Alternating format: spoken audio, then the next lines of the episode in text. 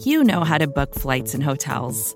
All you're missing is a tool to help you plan that unbelievable travel experience. That's why you need Viator. Book guided tours, excursions, and more in one place. There are over 300,000 travel experiences to choose from, so you can find something for everyone. And Viator offers free cancellation and 24 7 customer support for worry free travel. Download the Viator app now and use code Viator10 for 10% off your first booking in the app. Find travel experiences for you. Do more with Viator. This episode is brought to you by State Farm. If you're a small business owner, you know that it isn't just your business, it's your life. And whatever your business might be, you want someone who understands. That's why you might want to check out State Farm Small Business Insurance. Why? Because State Farm agents are small business owners too, living and working in your community. That means they know what it takes to help you personalize your policies for your small business needs. Like a good neighbor, State Farm is there. Talk to your local agent today. Hey, it's Kara. We recorded this interview with Mark Cuban just a few hours before it was announced that he was joining President Trump's advisory panel to reopen the economy. He might not have known he was joining it, so I give him an out for not telling us at the time. Although we didn't talk about the panel specifically, I did ask Mark about how Trump is handling the coronavirus crisis. That's coming up later in the show. Enjoy. Hi, I'm Kara Swisher, editor at large of Recode. You may know me as someone who literally did not notice that there are no sports anymore. But in my spare time, I'm just a reporter, and you're listening to Recode Decode, a podcast about power, change, and the people you need to know. We're part of the Vox Media Podcast Network. Today in the red chair, I am thrilled to have Mark Cuban, one of my favorite internet people. Don't tell him. He's a serial entrepreneur and investor who's best known as one of the sharks on ABC's Shark Tank and the owner of the Dallas Mavericks, which, according to my notes, is a basketball team.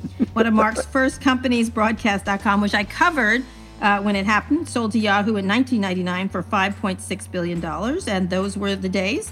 And if that weren't enough, he's been volunteering to talk to senators about the coronavirus relief. Mark, welcome to Recode Decode. Thanks for having me, Kara. So, so much you're doing. I've got so many millions of questions. Uh, there's, I had, I asked people, and of course, everyone wants to know what you think of a lot of things. But let's start with the coronavirus relief. Um, you had tweeted that you didn't agree, you had talked about the, the, deal itself and what was happening right. and you said um, especially around boeing you were talking about boeing which wants some relief and other things talk a little bit about how you look at the stimulus package and i want to get into innovation and business we want to talk about sure. sports all kinds sure. of stuff so you know, go ahead just depends on what element, right? So in terms of individuals, I think getting the $1,200 to everybody is important. Mm-hmm. I think it's a good starting point. It obviously took too long, um, but you know, for anything, any type of startup, which this effectively was, there's going to be issues. I think the PPP is good in principle, but it's not going to be enough. I think the bailouts. This is the, paycheck. This is the Paycheck Protection. Yeah, the Paycheck prote- Protection Plan. Um, and in terms of dealing with the bigger companies, like you mentioned, whether they're loans or bailouts, I think that's a different beast. And you had mentioned what I'd said about Boeing. I think for major corporations, particularly public companies, if they're going to get taxpayer money, the taxpayers deserve something in return. Right. This so should what, not this should not be a grant. So talk about what you wanted to do. What were you were saying? I'd volunteer to. What what has been done? It's sort of they're bailouts, is what they are. Well, we don't know yet, right? So right. according to the law itself, they're, they're, it's not supposed to be a bailout. They're supposed to ask for equity or some sort of return. They've talked about some some templates, but the best part is by law, they have to be transparent and publish what the deals were and mm-hmm. there's an IG type um, committee that's supposed to review them. But supposed we haven't to. seen supposed to, right? And right. we haven't seen the first one yet. But if they're doing their job, and what I volunteered to do was to help them. Um, then they should be asking for equity. Look, Warren Buffett created the template when he helped out Goldman Sachs and he helped out Bank of America. This is during the crisis, the bank. Yeah, during, yeah, yeah. And so he he bought uh, preferred shares of stock, which paid a dividend.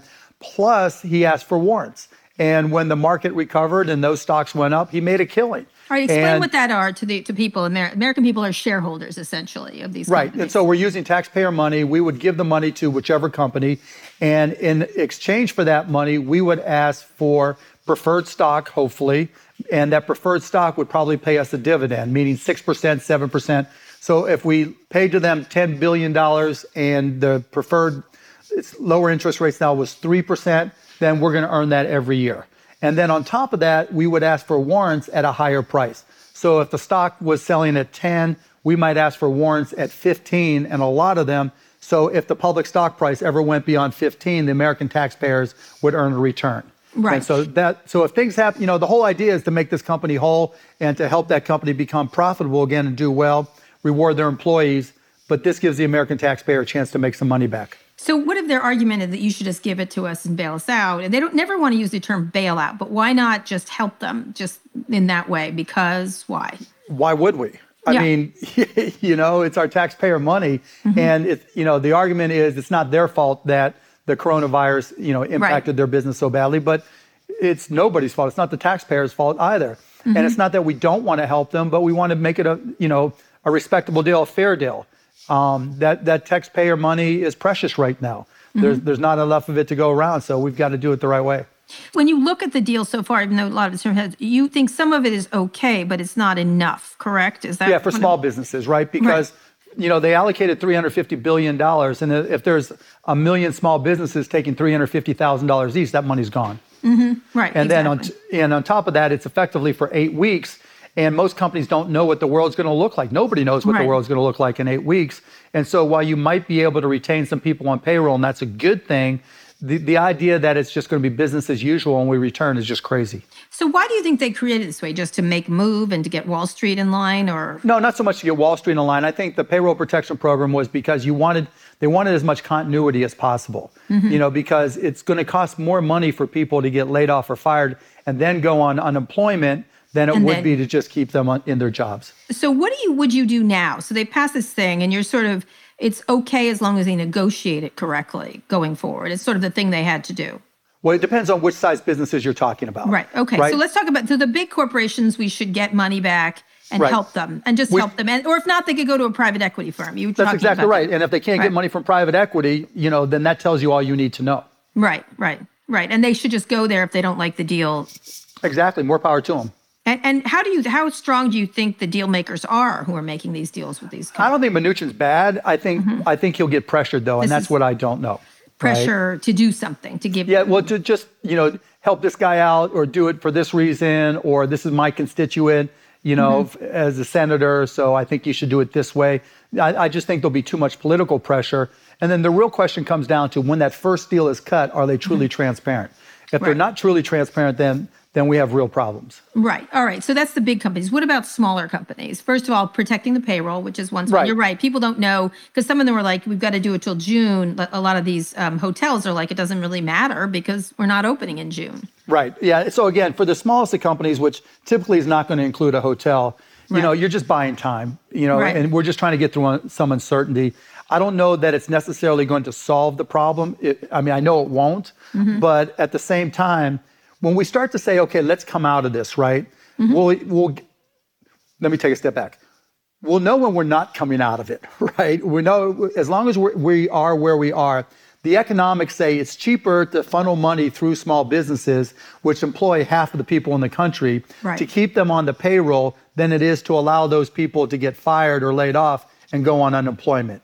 So even though we're just writing checks and those people are still working at home, it's a more effective version of unemployment insurance. Right. So they're just everybody's shelters in place, including employees. Well, exactly right. And so then, as we start to envision um, a time when we can start opening things up, the hard part isn't when do we open things up? Because I, I trust, and I, I presume most people do, that the medicine and the science will get there, right? That we'll get a vaccine and that we'll be able to go out. We don't know exactly what that's going to look like, but I trust that the science will be there. So when we start to to explore going up, then CEOs and entrepreneurs are going to ask the question, what does you know America 2.0 look like? What does business 2.0 look like? We don't know, mm-hmm. right? And so when it comes to supporting companies, it's going to be a complete reset. And I think the challenge for everybody is going to be agility. Agility on, on the side of government in terms of where we allocate taxpayer money, agility on the side of businesses, you know, what business am I in versus where I was, agility on the side of employees. Do I want to continue in the, you know, as an employee the way I did, you know, pre-corona or in America 2.0? Can I use this as leverage, you know, create unions, you know, get paid more, mm-hmm. or just stay at home just because of the way the economics are? All so right. I want to get into where you think that's going, but I want to talk about right now relief. So what should the Congress do next? They're they're talking about another bill. What's important right now while we're just in continuity. Continuity. Continuity. As much as I see the Democrats wanting to do things, and what they're trying to do, it, it's not that it's not necessary, but it needs to be segregated, right? Mm-hmm. Because continuity is the key. If there's an interruption, that's when things go to hell. So what should they be doing? What is the thing they should putting in just continuing these Yeah, just programs? continuing with more money. Yeah. With more money. I money. mean, look, the way I would have done so the way they chose to do it was using the, the programs that are already in place. So they effectively said, we have these programs with the Small Business Administration. We're going to simplify the rules and allow banks just to offer these loans. Right. But the way banks work is they need the application, they need to do the review, they need to stay within the realm of the laws that bankers have to deal with. I, I think the better way, and if this drags on for a long time, maybe a, a different way to do it in the future would be to allow overdraft protection. Mm-hmm, so mm-hmm. because when you're running your business and you're writing checks on a normal basis, well, you don't want to have to. Yeah, you can just continue writing checks the way you always have, right. and as long as the bank covers you on overdrafts and you follow the rules of the PPP, meaning 75% of that is for employees and retaining your employees, and if after some period of time you've kept all those employees, it, it converts into a grant, then mm-hmm. everything's good. Right, right? But the way it is right now, you have to go through this entire application process, and the banks have to act like banks. Right. You know, so it just, just slows it down. Right. And so with an overdraft protection, the banks are still going to be banks, obviously, but there's already methods in place in how they deal with the Federal Reserve, where they're, if the Federal Reserve were to increase those limits on overdrafts, then the Federal Reserve could just make them whole every day. Whereas right. with this program right now, when I talk to banks, the banks are still they're still up in the air as to whether or not exa- how it, exactly the um, the Treasury will make the banks whole, or the SBA right, will make the banks whole, right? right? Because and and it, what I didn't know that's interesting is after the the Great um, Recession, when during the Great Recession. Um, the Fed and everybody was pushing banks to loan money to, to companies to get everybody back and working. But then a couple years later, for the loans that hadn't been repaid, the SBA and the government decided we need to really save a lot of money. So they started nitpicking a lot of the deals that were pushed out. So now you get a lot of banks that are hesitant because they're afraid the same thing might happen again. Right. That, that creates its own set of problems, right? And that's something people aren't talking about, but it's it's important. Whereas the overdraft protection is more directly with the Fed, and it's a different issue. And then you're just then then people can make their own decisions and don't have to keep going to the banks. Well, yeah, you, you just don't have to go through the application process. You just have to adhere to standards. And banks already have money laundering and fraud protection already built in. And you know, if they're do, doing business with business with Kara Swisher, um, then they already have a relationship, and you can they can go look at your statements and your checks to see if make sure everything's in line, and if there's any exceptional items, just question them and stop them. What about that? Let's talk about where that then that happens, how you make these decisions going forward in the economy. A lot. One thing Scott Galloway and I have been talking about is this idea that everything that was happening before just gets accelerated. You're yep. saying, what does America 2.0 look like? So retail was already on the ropes from yep. Amazon and other things. Lots of different businesses were already on the ropes or changing. There was a lot of pressure of income inequality already in the system. Now, of course, it's really shown it in stark relief. Yep. What do you think America 2.0 looks like? I think we've got to learn from our mistakes. I think, you know, capitalists have got to be a lot more compassionate. You've got to look bottom up as we transition. It's got to be getting more money into the hands of employees because we see how dire things get when things go wrong. Right, I think right. the key to doing that isn't just a living wage, but it's also making sure that people have the best opportunity to get appreciable assets. You know, I've always been, as you know, I've always been a big fan of giving stock, giving equity to all our employees so that when things went well for me, they went well for everybody. I think we have to incent companies to do that more because as long as you're getting paid by the hour or even a salary, right, you're always going to be living paycheck to paycheck. There's just no way around it. If you buy a house, you have a chance to have appreciable assets. If you're able to invest in the market, you have a chance for appreciable assets. If you get stock in the company you work for, you have a chance for appreciable assets. And that allows your net worth to increase. And that gives you a chance to have some sort of cushion when things go shitty like this is. Right? So I think we have to start thinking in those terms and incenting companies to do that. That's part one. Part two is every company's got to realize that every consumer these days is a brand. And it's going to become more like that as we go forward because everybody pretty much is on social media. And you, you know, the way you portray yourself on social media is how you brand yourself and the products you want to associate with, that's what you show on social media. And if there's a company that you know doesn't take care of their employees, doesn't take care of their customers, is not considerate of the climate, what all these things that reflect compassion, you're not going to your brand is going to be dust with with consumers for years if not decades people are not going to want to be associated with you. And so I think this is the opportunity with this reset for companies really to step forward. And I'll, I'll give you another example that I think we need to, to pay attention to. Like in my companies that I control, um, I wanted to know if any of my employees were on government assistance. Mm-hmm. Because to me, the worst form of socialism is when the government has got to subsidize my companies and my employees because I'm not paying them enough, right? And so I should, I think I believe there should be negative consequences to companies who have employees who are on government assistance. It means something's not right, right? And we need to be able to track that. And so when we talk about so a living wage. What do you do then? What do you do when people are? What, what did you find out? Well, what I found out, I was fortunate. There were only a couple people, and it, it's unique circumstances most often. Mm-hmm. But we're creating all these different programs for leave, right? For sick leave, for for maternity leave, right? And this has just got to be one of the things, whatever circumstances get that person or that family into, into that situation, that's where we need to have the programs to address that. Right? You are and within the company. Within the company, that's right. Mm-hmm. Because those programs are already starting to be put in place, right? Again, with maternity leave, with uh, you know house leave, with sick leave, whatever it may be you know, this is where you address it, and now's the time to do it. Do you feel like this idea? I mean, I've heard it from Mark Benioff, others, is compassionate uh, capitalism. Uh-huh. Do you really think it will catch on? Because it hasn't. It has been an era where people make ungodly amounts of money compared to much of society, right. and, and in this case, they built businesses based on employees and they're not even employees that just show up and are contractors and are, are suffering whether it's a grocery worker or an amazon delivery person or an uber driver or whatever. We've created this sort of uh, economy that's good for some people and not so good for others and, and this is showing the weakness of it. Yeah no question right? But again people are becoming smarter consumers right? And we're branding ourselves and there are certain businesses where you know the brand, the customer facing side just doesn't matter. They're behind the scenes, and you know those are going to be things where it's more difficult. But especially now, we're learning that everything's becoming direct to consumer. Mm-hmm. Right, that's increasing dramatically. And any you know c- customer facing, consumer facing product, if they're not compassionate in, in ways that their customers appreciate, they're not going to be they're not going to do business with them you're not going to see these empires built because you know we're just selling we're just slinging the, the cheapest shit ever you know and hiring people for the least amount of money possible and not putting them in good working conditions. That just can't work anymore. I mean we see it on shark tank all the time. Every company that comes on has got a social component. Buy one pair of socks we're giving away a pair of socks whatever it may be and that's what consumers, particularly younger consumers, are looking for. But how do you look at companies like Uber and others that fought, say, AB5 in California, the idea to get these, They're wrong. these drivers? They're wrong. I, you know what? In my mind, it's like a $15 or more minimum wage. As long as everybody's playing by the same rules, mm-hmm. then it'll work the way it works.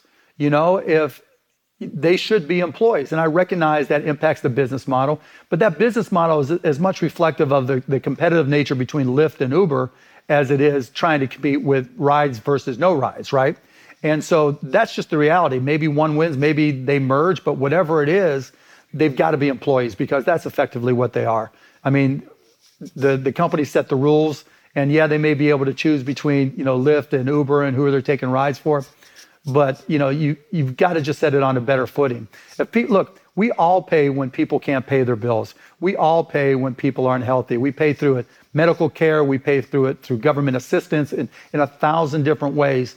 And it's going to be a whole lot cheaper. Just smart capitalism, smart economics say, you know, the, the, higher, the more you lift the bottom, the easier it is for everybody and the cheaper it is for everybody to live. All right. This sounds like a presidential candidate speaking, but we're going to talk about that when we get back. We're here with Mark Cuban, who needs no introduction at all.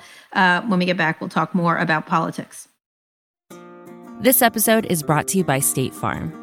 You've heard it before. Like a good neighbor, State Farm is there. But it's more than just a tagline, because State Farm agents are small business owners themselves who live and work in your community. And if you're in the market for small business insurance, who better to work with than an agent who understands what it takes? State Farm agents can help you create a personalized insurance plan that fits your small business needs and budget. Talk to your local State Farm agent today about small business insurance. Like a good neighbor, State Farm is there. Hey, this is Scott Galloway, author, professor, entrepreneur, and most importantly, host of the Prop G podcast. We got a special series running on right now called The Future of Work, where I answer all your questions on surprise, the future of work. Questions including what are we missing when we work remotely, or how do we handle work life balance when a major opportunity comes knocking?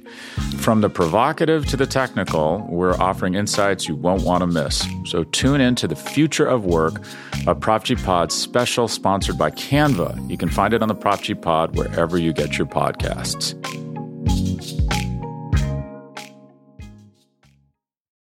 We're here with Mark Cuban. I'm not going to introduce him. Everyone knows who Mark Cuban is. So um, I, re- I remember when nobody did know. Nobody had Just me, just Kara Swisher. When we would me. hang out with Brooke. You, me, and, yeah, I know. Brooke says hi, by the way. Um, Always. So anyway, talk a little bit about politics because a lot of what you're talking about sounds like a political candidate. And everyone is asked, I asked on Twitter what they should ask you. And everyone, of course, is asking whether you would, you know, you had dabbled in the idea of politics. And pre Donald Trump, everyone, everyone would laugh about that, but not right. anymore. Uh, people like you. And you have obviously have been a successful businessman in comparison. but talk about your thoughts politically for yourself so, and this I mean, country look, am I happy with the leadership? No. Right? Am I happy with the alternatives? No. I mean, I think we have an issue. We're dominated by two political parties, and that's a fundamental problem.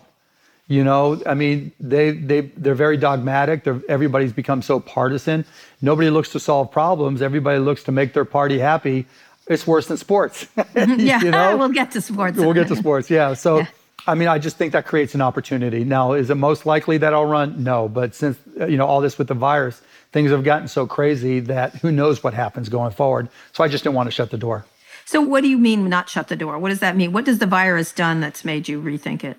Um, you never know who's going. to Look what happened to Boris Johnson. You mm-hmm. know, you just don't know who gets sick or what. I'm not suggesting anything, obviously, but I just think people's expectations of what works and what doesn't work are changing is changing very rapidly mm-hmm. you know and what people think is needed to run the company is changing very rapidly mm-hmm. and i just you know there's probably better candidates than me but you know there's it's just there right? Yeah. And again, then the entrepreneur in me says you don't rule anything out, you don't close the door unless the door closes on you. And so again, what would be your platform? what would be your platform in terms of what? If you ran, if you ran, I mean, away from. Okay, so I'll give you, I'll, I'll give you some line items. So number one, right? So I think America 2.0 is going to be much more technologically driven. We're not going to just recreate all the things that we've had in the past.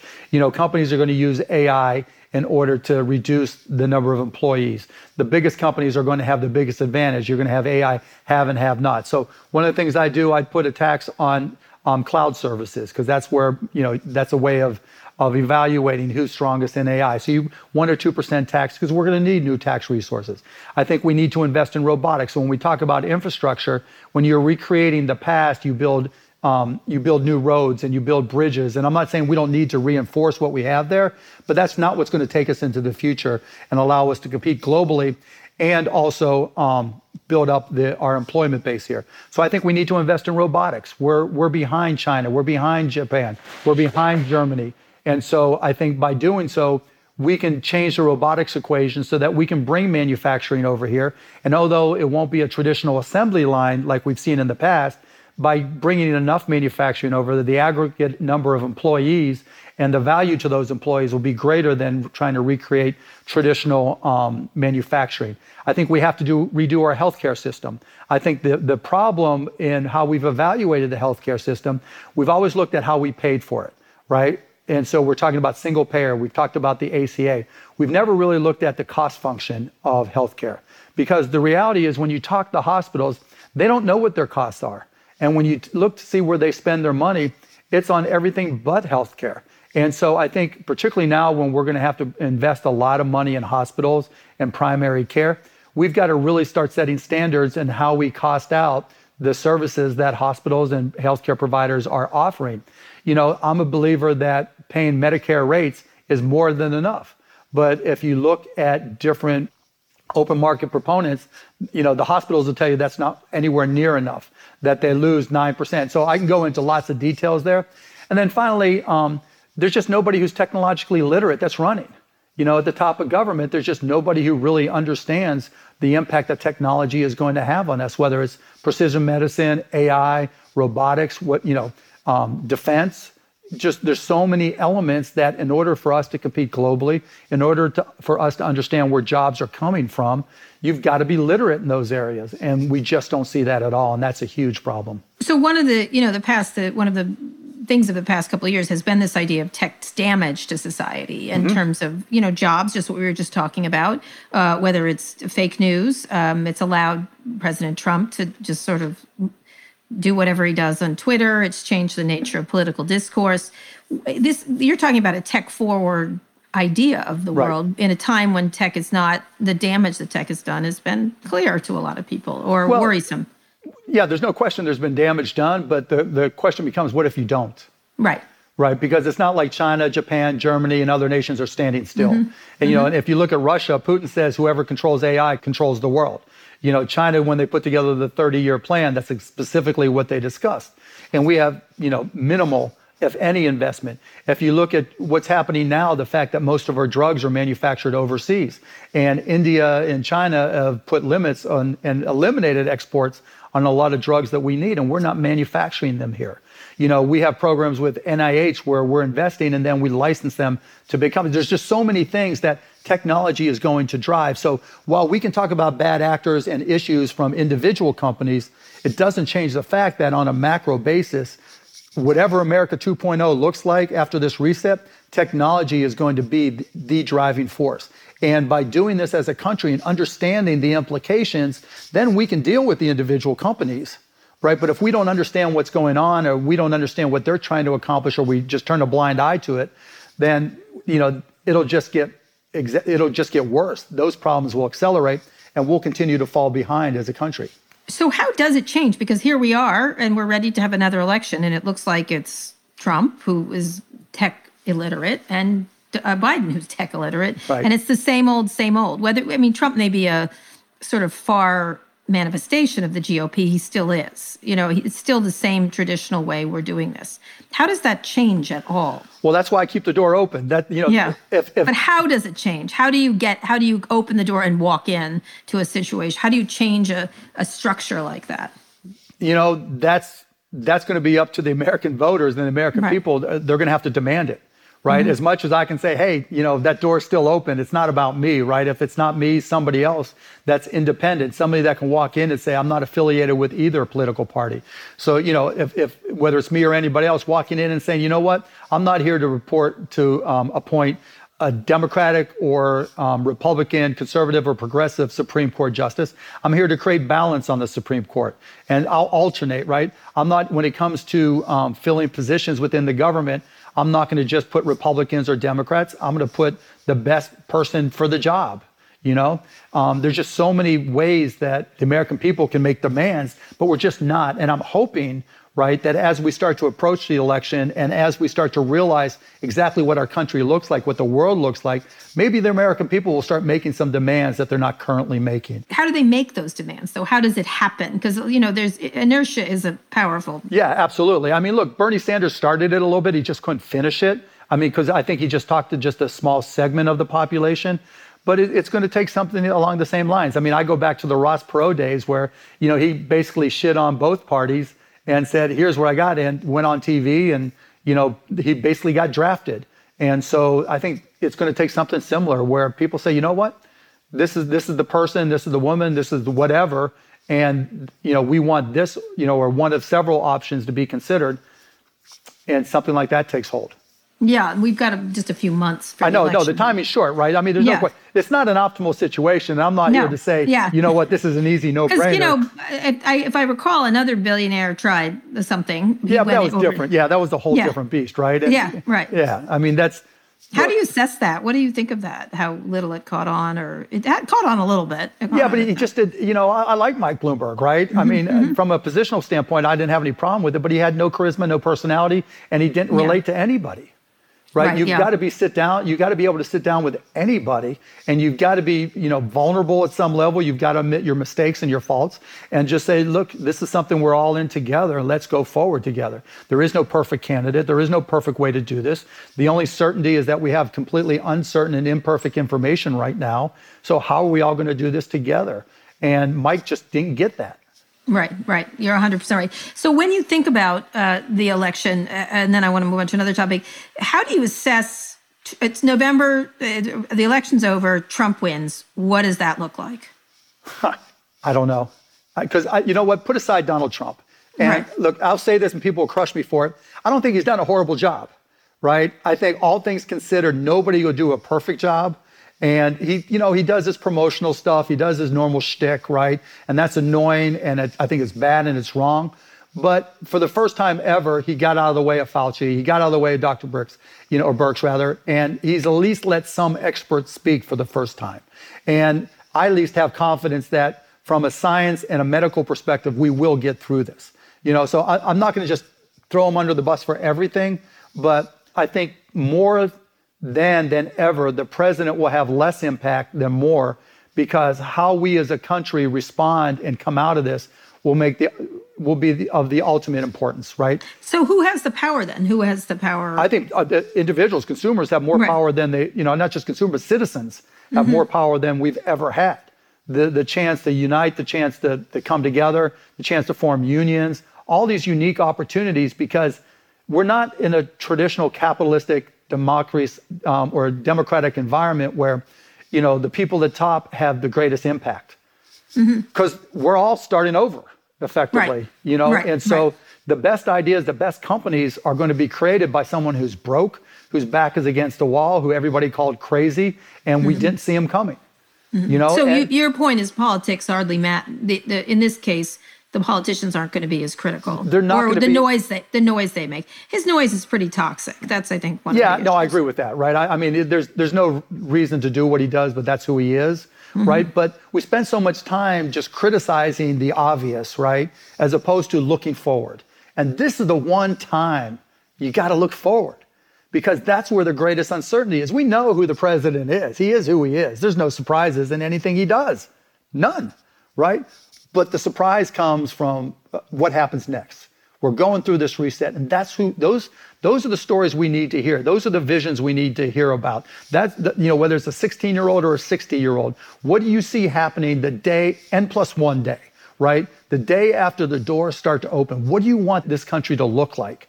Because this is going to be your greatest opportunity to make that happen. All right. So when you're th- n plus one, when you're planning for it, one of the things they're talking about is what what does open look like? Now the governors have their ideas, and I think they'll probably open when they feel when they feel that the, the health situation is safe. I think that's where they're pretty much have stood their ground on on that. What does opening look like? How do you look at the economy right now going forward? A lot of people want to know what would you invest in right now.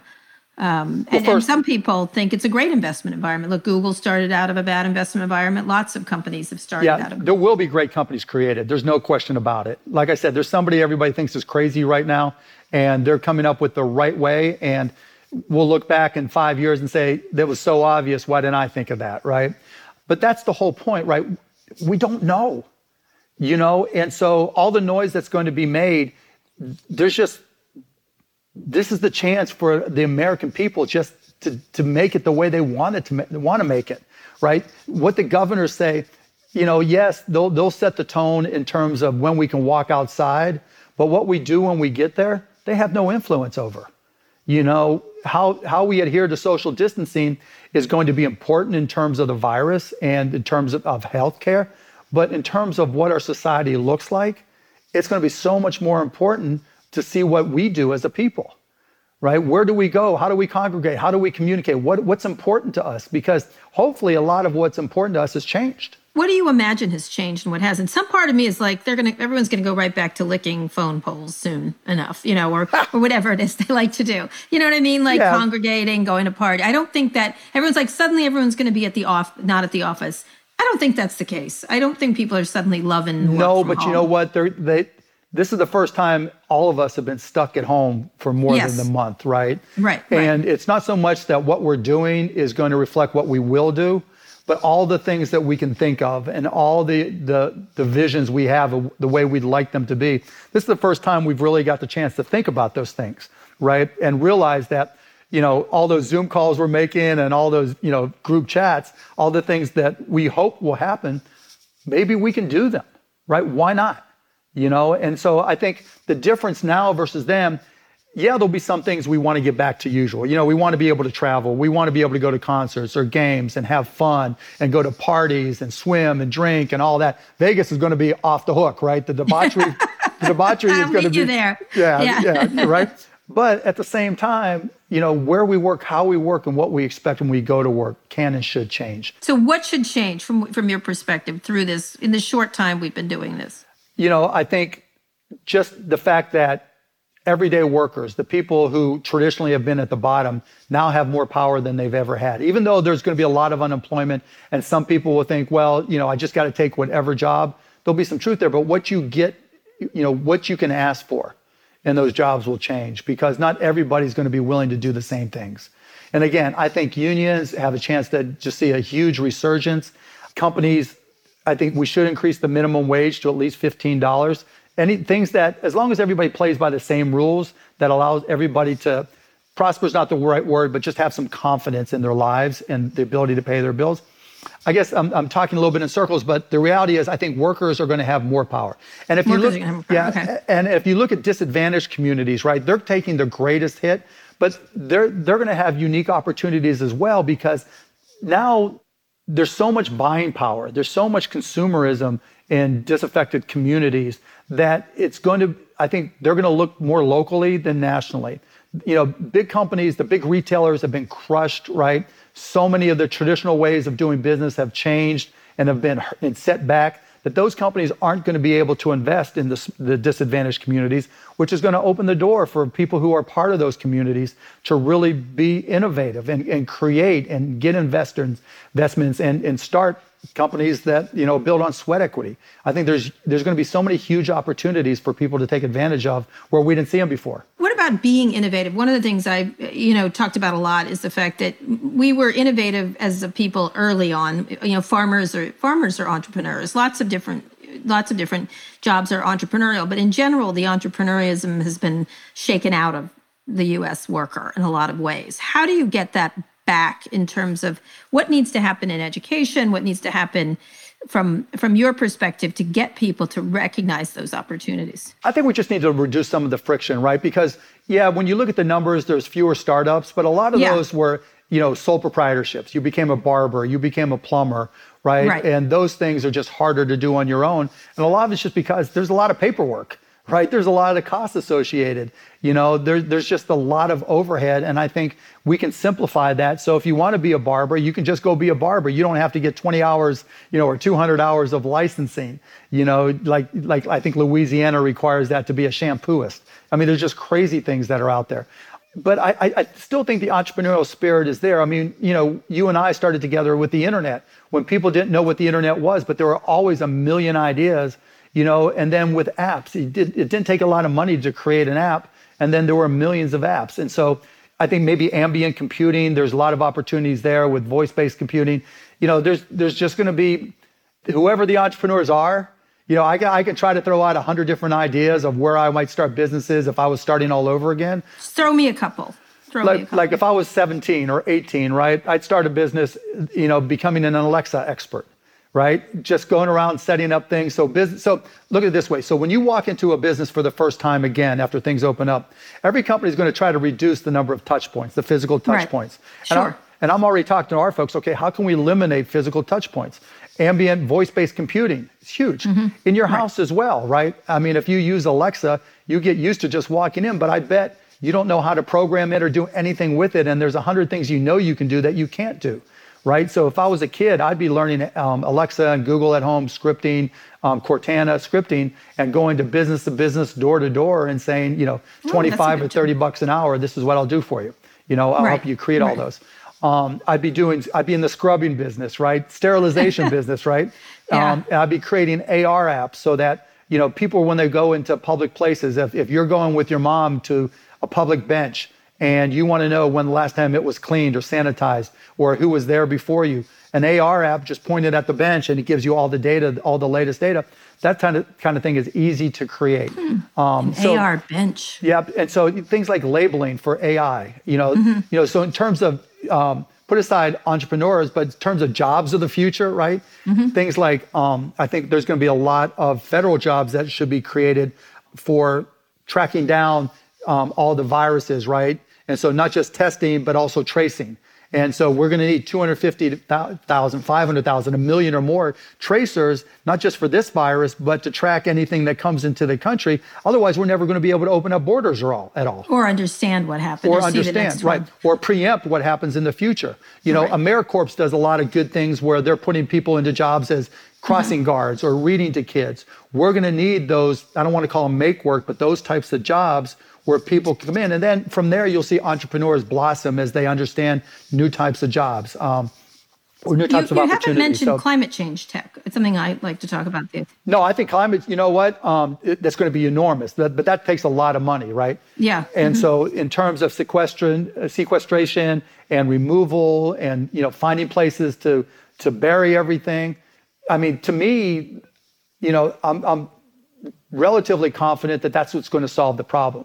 You know, and the other thing we learned too, if it doesn't solve the problem, now we know how to quarantine, you know, and, and you're seeing all the impact on, on air quality. Um, and the data that's going to come out of this is going to be incredible and, you know, very informative. And that'll guide us in a lot of areas there as well. Yeah, that's interesting. All right, we're here with Mark Cuban. When we get back, we're going to talk sports. We're going to talk media. We're going to talk all kinds of things. I noticed you didn't mention space, which is why I love you. Anyway, uh, when we get back, I, I'm so happy. Anyway, we're here with Mark Cuban. When we get back, we'll talk more. We're here with Mark Cuban. We've talked about a lot of stuff. President Mark Cuban. I'm so excited to serve in his administration. Yeah. I'll be director. What, what job do you want?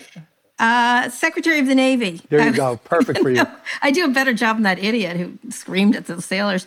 Anyway, my dad was in the Navy, actually. So was mine. Yeah, he, he, he died right as he left the Navy, which was sad. But um, talk a little bit about sports right now. So okay. you own a sports team, I understand. Yeah, it's called the Dallas Mavericks. It's, it's, a basketball I understand it's basketball. Yeah. Thank you. I'm as I as I always tell people, I'm the only lesbian who doesn't know anything about sports. So, um, so talk about the impact on sports. I'm the only one who doesn't care that it's not playing right now, but everybody else does. I get the I get the business aspects, the community aspects, the enjoyment aspects. What happens to sports now? Uh, all of them.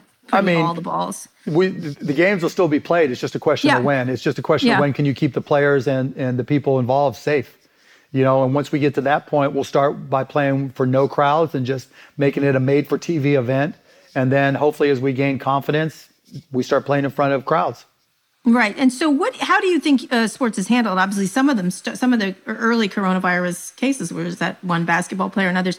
What do you need to do to change it? And what has been the impact? Obviously, money. You don't have like there's right. all, everything is comes off of sports too. Right. All the different well, of course, things. the impact was great because that night when they canceled the season, it made it real for everybody. Um, I mean, it, it hit home, and obviously, it hit me hard too because we were playing at the time.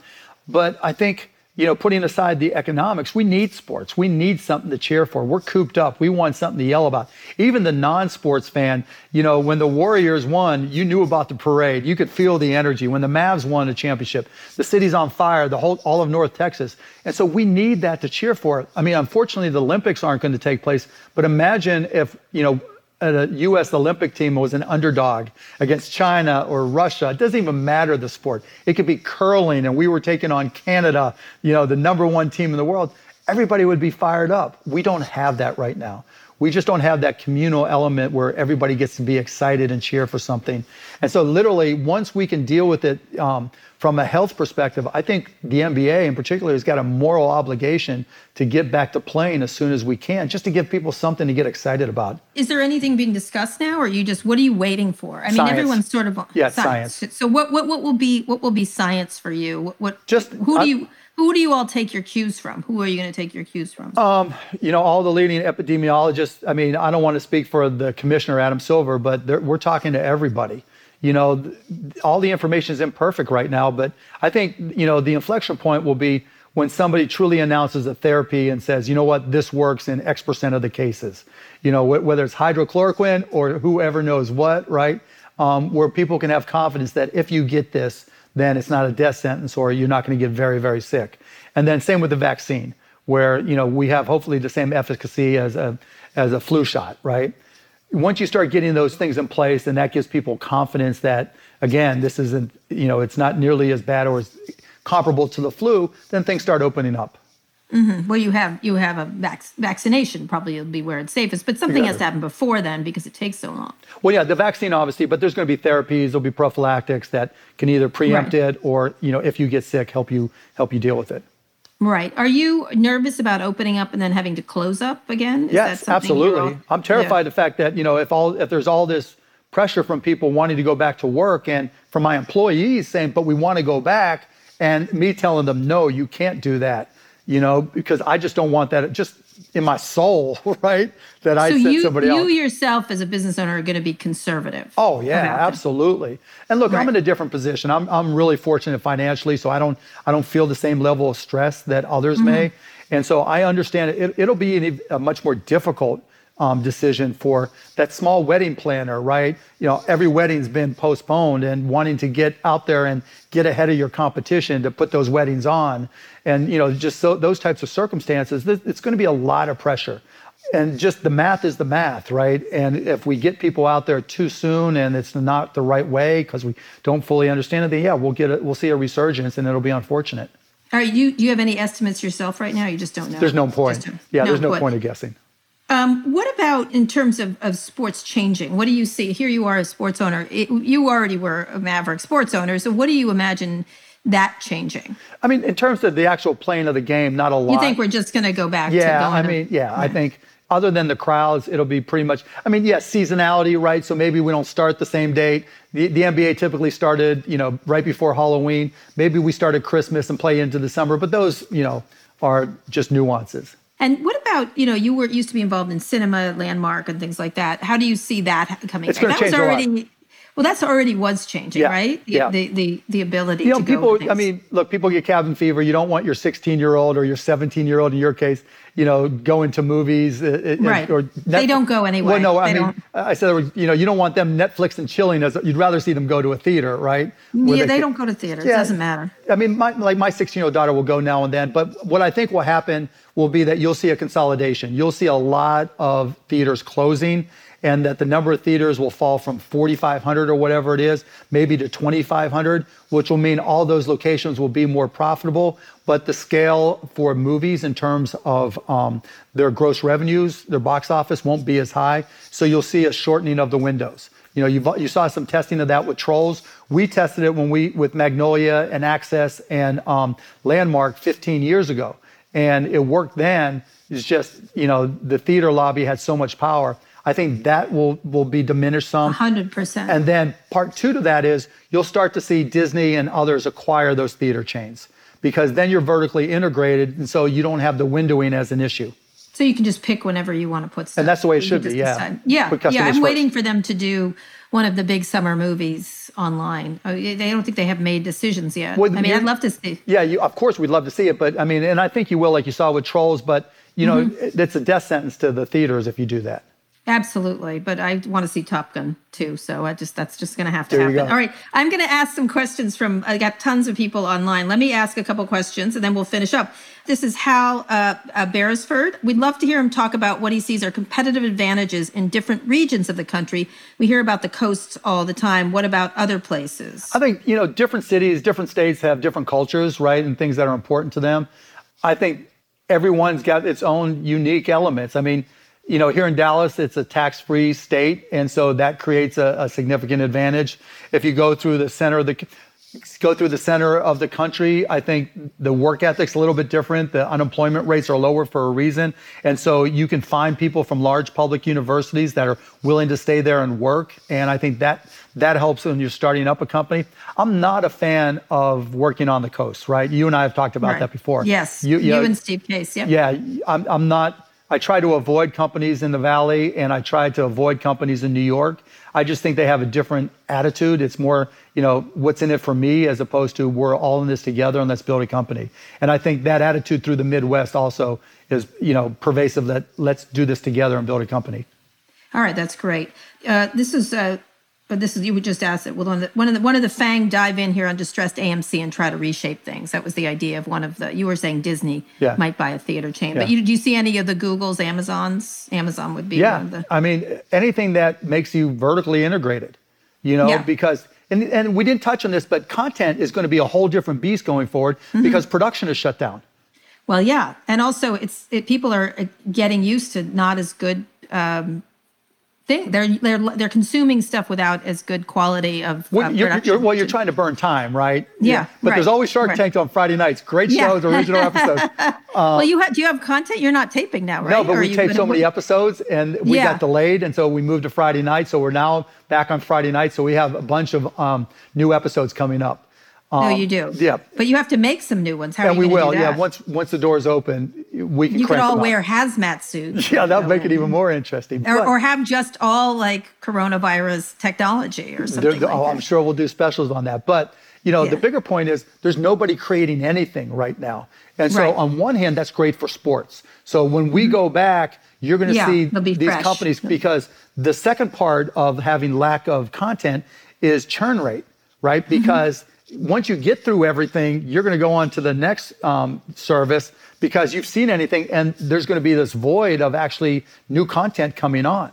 And so where sports fills in, you know, we've got 82 games plus playoffs. We effectively now are year-round content, and so that's why I think we'll start to see some of these streaming services want to do deals with professional sports or even collegiate sports because it's going to be it'll it'll fill that void and you know there's demand there. So that's part 1.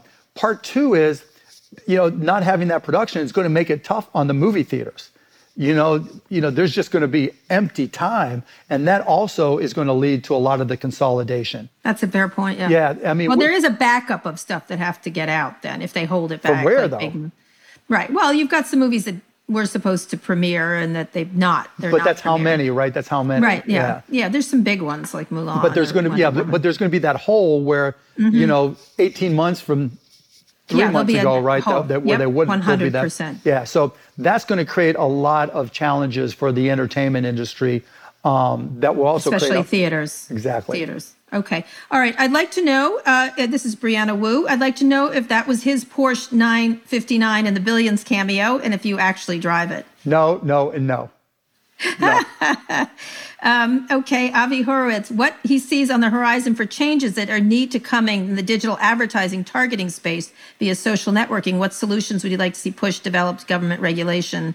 Also, his thoughts on the Apple Google contact tracing. Okay, well, let's work back from contact tracing, right? It's a good idea, but it's opt in, right? And because it's opt in, it's going to have its own set of challenges, right? What, what I'm more excited about, but also concerned about, is nobody realizes that Google Maps tracks everything. I do. I- No, I do because I use it, right? I want to know Yeah, where yeah, I've been, yeah. right? It's a great service Right. for me.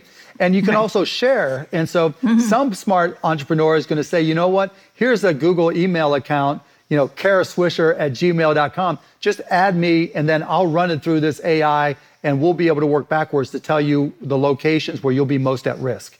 And so I don't know that the contact tracing is going to be all that important.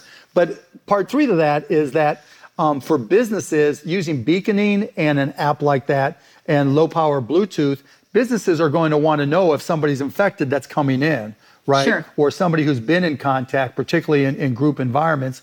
And so I think you'll see a lot of low power beaconing where it's it's not so much me and you having our Apple um, Google app, but it'll be a business getting that alert that goes to their security system.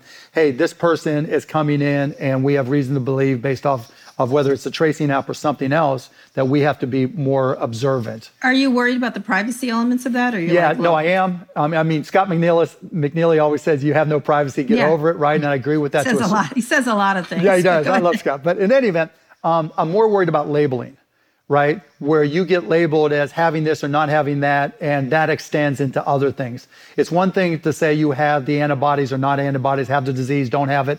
But once you go there, where do you stop? Right, 100%. What about the digital advertising targeting? The digital advertising, I'm not necessarily concerned about that because I look at it as a convenience item. And so, yeah, they get my information, but you know, I've I've never. It's it's weird sometimes when things you just bought or looked at show up in an ad right away. But if I was walking in the store and they noticed I was wearing a certain brand and a salesperson walked up to me with that brand, I wouldn't freak out. Yeah, so I'm I not. know it's weird. So are you you think tech regulation is sort of on the back burner now? Yeah, I think it is. Yeah, Yeah. and I think tech actually becomes our friend because we realized all the shortcomings of America Inc. Not 2.0, point, but we the shortcomings of America Inc. And the reality is we need tech because we've invested so little in AI and robotics and precision medicine that most of our brain power, no, most of the knowledge on those subjects is embedded in tech, right? Google, Amazon, et cetera, spend far more than we do as a nation on AI. And if AI is going to be the driver of the future, if we break those companies up, we push ourselves back as a country in terms of competing with China and Russia. All right, that's their argument. Uh, So Mark Mark Zuckerberg redemption. All right then. I mean, it is what it is. We are where we are, right? Had this not happened, it'd be a completely co- different conversation. Yeah, they like they put out a lot of press releases though. Yeah, they do. Um, yeah, they do. Um, do you feel the U.S. can sustain a vibrant entrepreneurial culture if our this is from Juliana Clegg if our leaders move towards a more European model of safety net plus worker support? For example, Germany's model of pushing 80% of paycheck money to workers. UK now too. Ditto healthcare expansion. I think so. Obviously. Yeah, I do too. I think we can deal with that. Like I said, as long as the rules are the same for everybody, I'd rather, you know, where we are right now, I wasn't a fan of the 80% um, payroll protection. I was a fan of just the overdraft protection, which would be 100% um, plus everything else, right? So that's the difference. But um, again, higher minimum wages, more services, I think that's a good thing as long as everybody plays by the same rules and it's not different from community to community or state to state, then we're still going to be entrepreneurial because that's who we are as a country. All right. Next question is about your sports games when they come back. Will there be screening at your sports events? I don't know. Uh, I don't know. That's what the scientists are going to tell us. And then, but you will do them if that's. Uh, Well, no, I'll do. case. I'll I'll do whatever's safest, right? So Yeah. I'm I'm going to defer. Um, I'm going to default to whatever is the safest, and if they tell me that it works, then as long as I don't have reason to believe otherwise, then I'll do it. But you wouldn't require testing for people to attend your. I, I mean, kind of- look, if there was a simple, I, I don't want to say that's all hypothetical, right? Yeah, I'm going to let the yeah. science guide me. Okay. All right. Uh, I don't know what this question means. Beverly McCaffrey, why are you with Kevin O'Leary? Why am I with Kevin mean? O'Leary? Because he's Yeah, fun to hang out with. No, I- All right. Okay. I work don't with him. what that means. Okay. All right. Okay. He once said on How I Built This, if I if he lost his wealth and had to start over, he'd start over in sales role. How, does this hold true in the current climate? What advice does he have for people facing that reality Yes. now? Allison. Yeah, Cantor if you're a salesperson, you always have a job. And when companies come back and the, they're going to be looking for sales, then more than ever, if you can sell, you will always, always have a job. But like I said earlier, if I was starting something up, I'd do the ambient computing with voice and use that, do that during the evening and, and sell during the day. All right, just a couple more, Mark. Uh, Matt from California, please ask if he's concerned with the national debt. Why or why not? Yeah, of course I am, but we're going to find out about MMT, you know, the, the, that economic theory and, and how much debt we can absorb. Um, no one knows. This is the ultimate experiment. And, you know, 20 years from now, 50 years from now, this is exactly what economists will be writing about. Whatever, whatever plays out, this is what we'll learn. Are, do you have any predictions? Great Depression, worse? You don't know. Don't know. I, I, I mean, we're resilient and we're agile. And I think, you know, I think 10 years from now, we're out of this. Five years from now, we're probably out of this. Three years from now, we're, we're probably coming out of it. All right, couple more, just three more. That's okay. UBI from Kevin. UBI No, I'm not a fan. Um, because I, I just think there's better ways to utilize the money where it's needed. And I think we try, like I said, I'd rather pay people more and get them to the point where there's a living wage so people don't have to worry about how they're going to pay their bills. And I think that's the goal of UBI, just to make people not have to be concerned about how they're going to take care of things the next day or take care of things for their family. okay. Two And I will questions. say this, this is a Kara Swisher type thought. Um, ah, quantitative easing, that? quantitative easing, you know, all these low pushing rates, that's UBI Yeah. for rich people. And seriously, and that this is where we get a lot of the income inequality. So where I'm Right. concerned is if we keep interest rates down too low for too long as we come out of this, then it's easy money for me because it just props Mm-hmm. That's up right. it props up Agreed. assets that are volatile and can appreciate and people at the bottom don't own those assets. So Exactly. So if we're Yep. going to do quantitative I do talk easing, we've got to do quantitative easing for the, the lowest communities and who knows what that is right so if there's some assets that that that the fed can buy from somebody that otherwise has nothing that's what i want to learn about because Mm-hmm. Right, that's a Very good point. That's an that is a Kara Swisher thing. All right, this is from Miles Farnsworth. He's been optimistic about a liberal arts education in the past. Has the virus changed your thoughts, his thoughts no. on that, or high ed in general? No, no. So two two questions there. One, I'm a big fan of liberal arts because of artificial intelligence. In order for artificial intelligence to work, the data has to be right, right? And you have mm-hmm. to have people mm-hmm. who have domain knowledge in a lot of different things. If you're going to have a chat bot that deals with Shakespeare, you got to have people who know Shakespeare. And so that's why I think liberal arts majors will be continue to be important because AI is going to touch everything. That's part part one. Part two, universities are fucked. Mm-hmm. Right? Yes, colleges, yes, 100%. Colleges are just upside down right now. Their, their primary customers that paid the most, um, international customers that paid full retail and tuition, room and board, gone right? Mm-hmm. Gone. Now, if you're a student, you're not going to just go borrow money. Your parents aren't going to just go guarantee that borrowing. You're going to have to reevaluate everything. And schools are starting to tell kids and put outside, put, put aside the Ivy Leagues because they have endowments that solve a lot of these problems. But for public universities in particular and lower end um, universities, um, private universities, you know, if you're telling people to work online, what's the point of being there?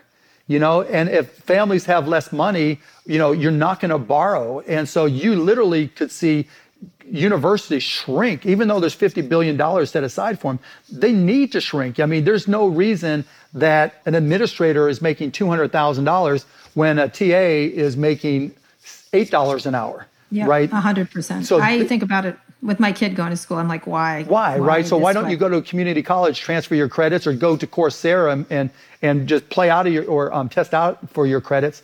The universities are in really bad shape going forward. The social elements are the only part. Yeah, you want to go for the football. Yeah, and they'll, you know what? Not just the socialization yeah. of becoming an adult. You know, right? sororities right. and fraternities, they're going to have issues, at least initially, mm-hmm. right? So there's yeah. going to be so many things that get turned upside down.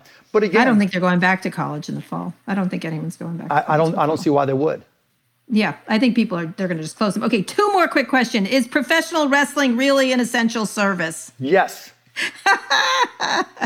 Linda McMahon gets in there. Whatever. Okay. Uh, uh, um, are you? I'd like uh, Jen. I'd like to know if he's hiring. Um, and then I um, have one last question. Some of my companies are hiring, but go to yeah. markcuban.com and you can connect to the different companies. All right. And last one, uh, Benjamin Leeson skills and mindsets needed in this new world. Agility, resilience. Things aren't going to be what you expect, but you can have an idea that just turns the world around. You know, Kara, you and I have seen it the PC revolution, the networking revolution, the internet revolution, the mobile computing revolution, the cloud mm-hmm. computing revolution. There's so many companies built around those things, started with no money, you know, mm-hmm. um, just sweat equity there's going to be 10 times as many now because everything's a reset. Everything is being redone. And I say it all the time when we look back in 10 years, there'll be 25 companies that we look at and say, you know what, it seems so obvious now. Why didn't I think of that? All right, that's a great way to end. But I'm just curious if, if, if you appearing on your daughter's TikTok videos has been good for your career. It's been great for my career because anything that makes my 16 year old daughter happy is good for me. well, you're a pretty good dancer. Yeah, pretty I appreciate good. that. M Cuban on TikTok. Pretty... Follow me now. All right. All right. Okay. All right. Mark, thank you so much. I really appreciate it. This has been a great uh, hour, and, and I really appreciate it. Again, Mark Cuban, he needs no uh, introduction, but I will give him one. He's he does everything pretty much. Is there anything you don't do, Mark? I'm um, sorry. When it comes to you, Kara, I'll do anything you ask. All right. Thank you, Mark, for coming on the show. You can follow me on Twitter at Kara Swisher. My executive producer Erica Anderson is at Erica America. My producer Eric Johnson is at Hey Hey ESJ. Mark, where can people find you online? M oh, Cuban. I'm M Cuban everywhere, every platform. Everywhere. Snapchat, Twitter, Instagram, TikTok, you name Instagram, it. Instagram, TikTok. Go watch him dance. It's great. If you like this episode, you really even though the Chinese are keeping it quiet, you know, keeping a file on you that's fine. That's okay. You dancing. Yeah. If you like this episode, we really appreciate if you share it with a friend and make sure to check out our other podcasts Pivot, Reset, Recode Media, and Land of the Giants. Just search for them in your podcasting app of choice or tap the link in the show notes. Thanks also to our editor, Joel Rabe. Special thanks to squadcast.fm. Thanks for listening to this episode of Recode Decode. I'll be back here on Wednesday. Tune in then.